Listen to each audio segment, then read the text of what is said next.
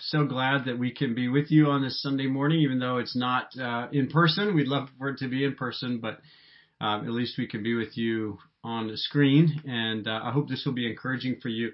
I, I would like to speak this morning about something that is, I think, very important. It might sound abstract and theoretical at first, but actually it's immensely practical. And I think getting this thing right can make a big difference in terms of uh, productivity as a Christian and godliness and hopefulness and humility. And also, if we get it wrong, it can lead to things like uh, laziness, anxiety, pride. It certainly has had that sort of impact in my life when I've gotten it wrong in the past. Um, I'm talking about the relationship between God's sovereignty, His control, and human responsibility. And I want to get at that by looking at Psalm 127. So if you have a Bible, I'd love for you to open up to Psalm 127. And I'm going to read those verses. It's just a short psalm. I'll read it, and then we'll talk about the kind of relationship between God's control and our freedom and responsibility that this psalm lays out. So Psalm 1, 127, I'll read these, these verses now. Unless the Lord builds the house, those who build it labor in vain. Unless the Lord watches over the city, the watchman stays awake in vain. It is vain that you rise up early and go late to rest, eating the bread of anxious toil, for he gives to his beloved sleep. Behold, children are a heritage from the Lord, the fruit of the womb a reward. Like arrows in the hand of a warrior are the children of one's youth. Blessed is the man who fills his quiver with them. He shall not be put to shame when he speaks with his enemies in the gate. Father, we pray that you will open our eyes to see what is here in this psalm for your glory and for our joy. We pray in Jesus' name. Amen. King Solomon wrote Psalm 127 in order, I think, to counter a badly mistaken approach to life. And the motto of that way of life is God does nothing and we do everything. God does nothing and we do everything. Many people in our world live this way. And some, some live it by conviction. They believe there is no God. And so they're compelled to take full responsibility in life.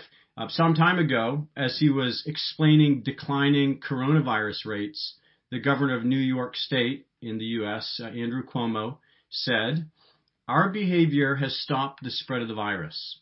God did not stop the spread of the virus. And there you have a very bald assertion of this philosophy, this way of doing life, that God does nothing and we do everything.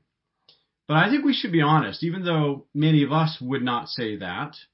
Um, as Christians, we often live unintentionally or intentionally that way. I, and this is what you might call a kind of practical atheism. So, of course, intellectually we believe in God, but all too often that's not the way we live in practice. So, when we're faced with the challenge, too often we instinctively turn to ourselves to fix it, to work it through, rather than turning to God. So we get busy solving the problem. And I, I need to fess up that I myself all too often live as a, a kind of practical atheist. There have been times in my life, and I wonder if this is the, the, the same for you, where I've realized after some period of time kind of worrying over a problem, stewing over it, reflecting on it, trying to troubleshoot, trying to come up with a solution, I realized suddenly, to my chagrin, I have not once prayed about that problem. And that's happened to me more than once. I have not asked God for help. What was I doing? Now, the answer is I was living as a practical atheist. Uh, our son Samuel is 12 years old, but years ago when he was a little boy, uh, he and I were pumping up the tires on a bicycle stroller, or sorry, on a, just a, a baby stroller, using a bicycle pump. And I tried to to help him use the pump. And he got frustrated with me and he said, no, daddy, I don't need your help. Um, he, he really wanted to do it all by himself. And he clearly needed help because the, the bicycle pump took some, some work. It was a little hard to push down. He just wasn't big and strong enough to do it. And my instinct in that situation was to say, buddy, I'm, I'm nine times as old as you are. I've done this a million times. Let me help you. It is not rational because I'm here. I'm willing to help you. I can do it. It's not rational for you to refuse my help. And I realized, you know what, actually, that's almost exactly the same thing I'm doing when God says, ask me for help. I'm available. I can do this for you. And I, I say, uh, no, I don't need your help. Or I live that way. I forget about him. I don't ask him for his help. Now, as I said, Psalm 127 is written by Solomon in order to counter that way of living. And it does so in two ways. So the first half of the Psalm shows how fruitless life without God is. Psalm is trying to give us a vision of, okay, if you live without God, this is the way it's going to work or not work. And the key word in this first half of the Psalm, verses 1 to 2, is the word vain. If you look for the word vain, you'll see that it shows up three times in just those couple verses. Vain, vain, vain. Verse 1 talks about the vain work of builders and watchmen apart from God. Um, you know, maybe we're smiling knowingly as we read this. Oh, builders and watchmen don't live that way. That's going to be vain. And then in verse 2, it's like Solomon's turning directly to us. He uses the word you and he addresses us. He says, It is vain that you rise up early. So, in other words, we are guilty too. He's turning the guns on us. Solomon's saying, do you want to live life without God? If you do, it's going to be fruitless in the end. It's going to be vain. Now, Solomon does not mean that atheists can't build houses or keep a city safe. I'm pretty sure there are many good atheistic architects. But here's the point when atheist architects and guards do their work, it's because of the very help of the God they deny. And Solomon makes an additional point to that, I think. He's, he's saying, what's the point of the house you build or the city you guard if you don't have God? What, what's the point of the secure city? Life doesn't work, it doesn't flourish apart from God. So that's Solomon's first counter, you might say, to practical atheism. The second counter is in the second half of the psalm. It's in verses 3 to 5, which shows us how blessed life is when we actually do rely on God. And the key word in this second half of the psalm is the word blessed in verse 5. Blessed is the man. You know, in, in modern English, blessed is kind of a, a wimpy word. Uh, we say, I was so blessed, and we just mean that made me feel good, or we say, God bless you, and someone sneezes, but blessing in the Bible is anything but wimpy. It's strong and, and robust. It means flourishing under the hand of God. So Solomon is saying there are two ways to live. Life without God is vain.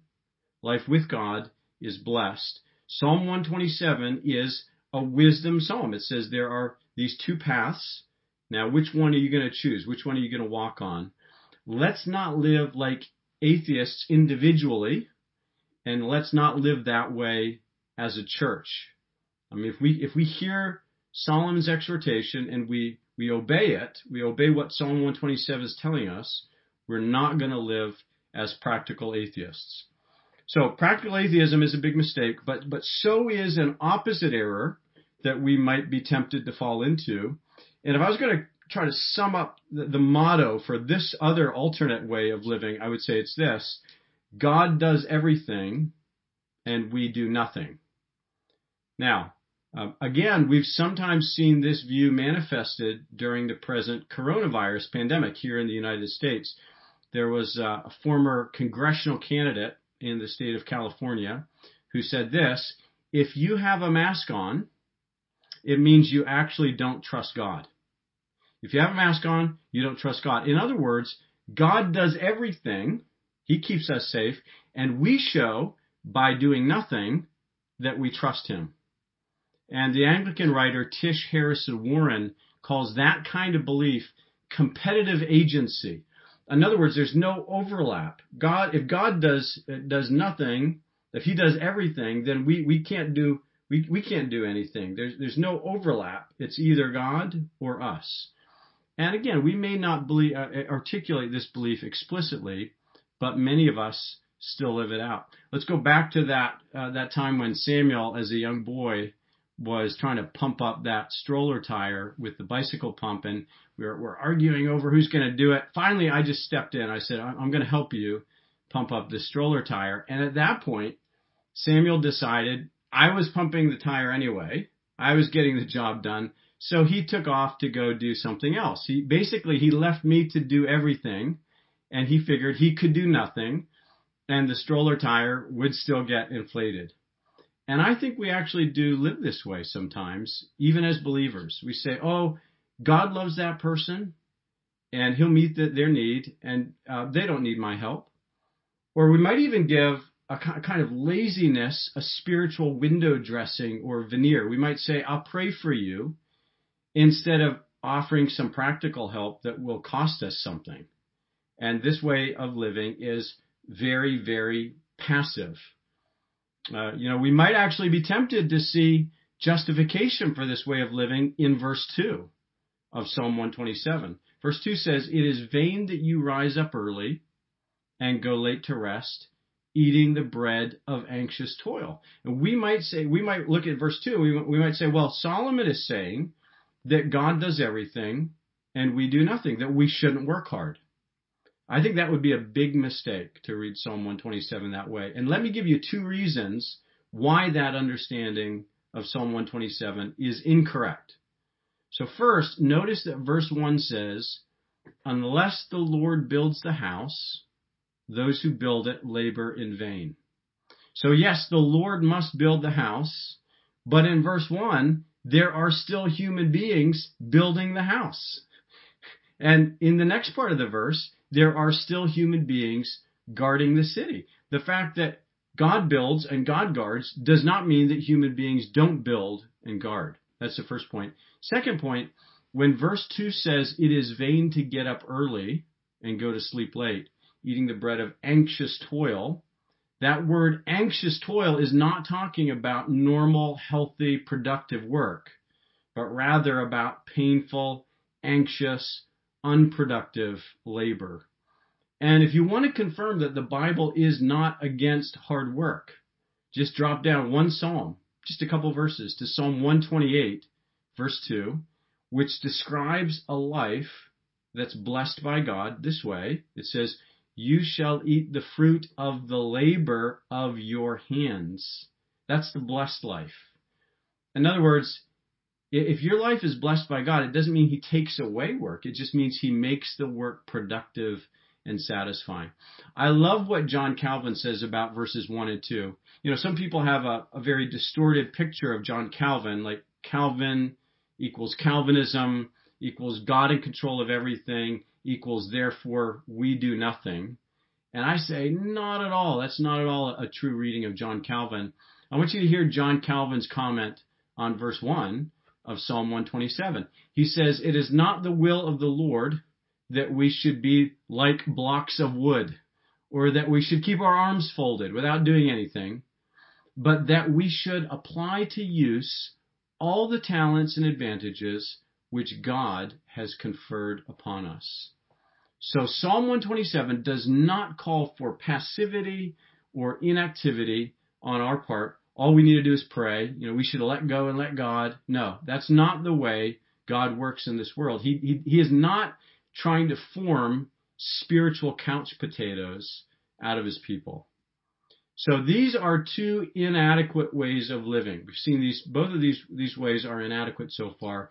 God does nothing and we do everything. That's practical atheism. And God does everything and we do nothing. That's spiritual passivity.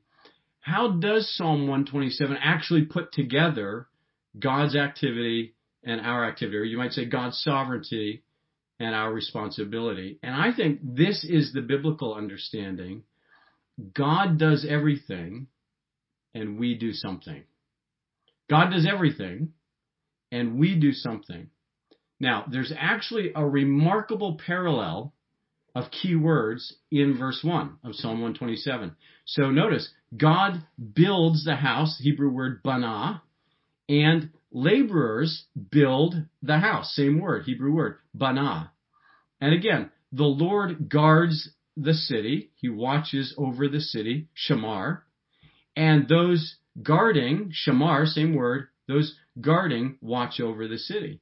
And, and, in other words, you could ask the question, does God build or do we build? And the answer is yes. Does God guard or do we guard?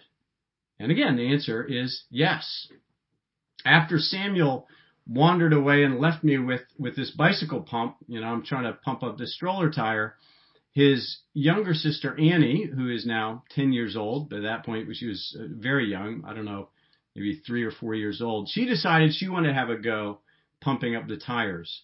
So she put her little hands on the pump handle, and I put my big hands over her little hands on the pump handle, and we pumped together. You know, she was pumping and I was pumping at the same time. But here's a very important thing to realize, and I think we go wrong if we don't realize this. We do not contribute equally with God. So our relationship with God is, you, you might say, it's asymmetrical. It's not even. And, and here's the clearest way to see that in Psalm 127. It is true to say, as the psalm does, that unless the Lord builds the house, those who build it labor in vain. But it is not true to say, it is never true to say, I, I might venture to say it's heresy to say that unless those who labor build the house, the Lord builds in vain. That's never true. God never needs us. God is in control. He is sovereign. You know, if, if Annie had stopped pumping with the bicycle pump, pumping up that stroller tire, I would have continued just fine. I didn't need Annie. But if I had stopped pumping, Annie just wasn't strong enough to get the job done on her own. So, so it wasn't symmetrical. We were both working. She was doing something. You might say I was doing everything. And this is why I do not say God does something and we do something. You know, I think some people want to want to put it that way. They want to say God does some things and we do some things. And I think the Bible, rather than saying that, rather than teaching that way, it says God does everything and we do something. Now, this is significant. Knowing that she needed my help did not make Annie passive or lazy in her work. I would say it's just the opposite. My presence gave Annie confidence that the job actually could be accomplished even though it stretched her strength. So the fact that my hands were on her hands didn't make her walk away. It gave her encouragement. It gave her maybe a measure of humility. She knew she couldn't do it by herself but also a measure of great confidence and hopefulness. It, it made her more bold to, to do the job. And I think, again, the same is true for us. That if we really believe, if we really know that, yes, God does call us to do something, but He's doing everything. I mean, the, the actual work is, is God's ultimately. Then we'll be humbled by that and we will be incredibly hopeful we, we can contribute our little bit and we can have confidence that God will actually make something significant of it. Think of uh, the boy who contributed his loaves and fish, and Jesus took the little something he brought and did everything. He, he fed over 5,000 people with it. And that's a picture of this relationship between what we do and what God does. William Carey was a 19th century Baptist missionary to India, and he was really he was the father of modern missions. And he got it, I think, just right when he said, "Expect great things from God, attempt great things for God."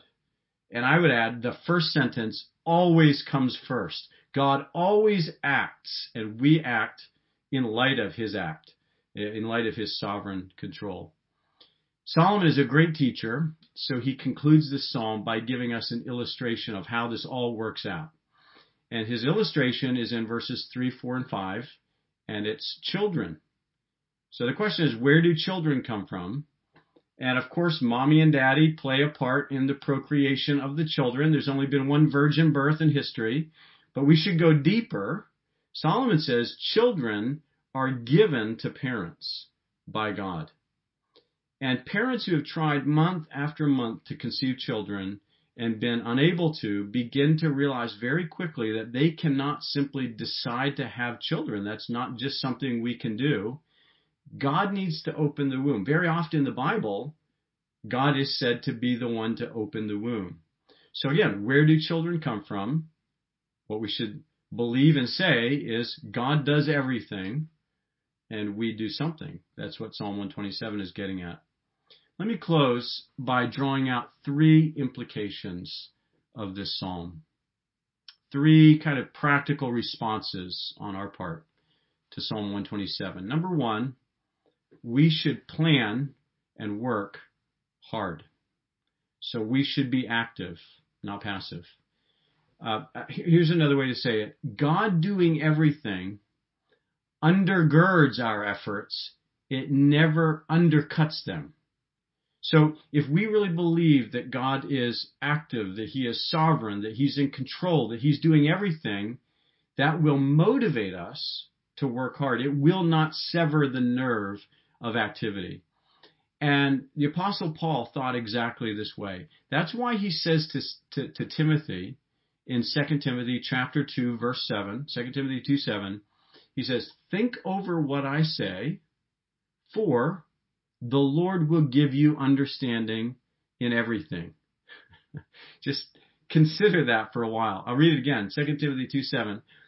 Think over what I say, Paul says to Timothy, because the Lord will give you understanding in everything. Now, if you're not thinking biblically, you'll say, well, Timothy might say, well, if, if the Lord gives me understanding in everything, I don't need to think over it. But that's not a biblical way of thinking.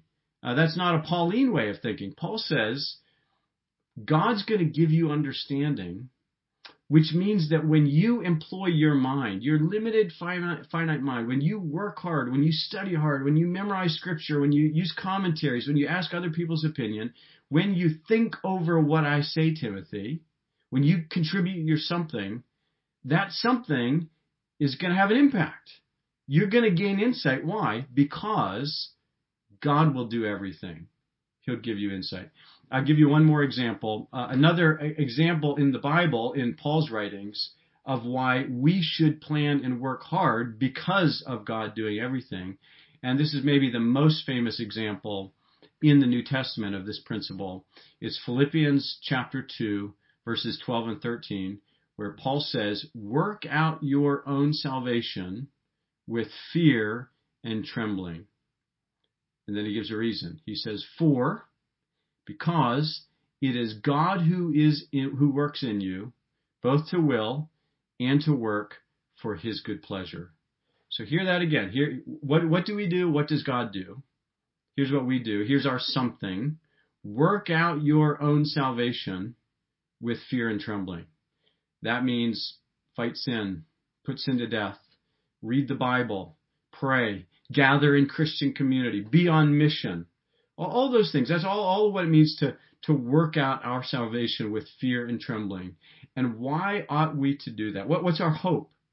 That that's actually going to avail anything, that we'll get traction, that we'll grow as Christians.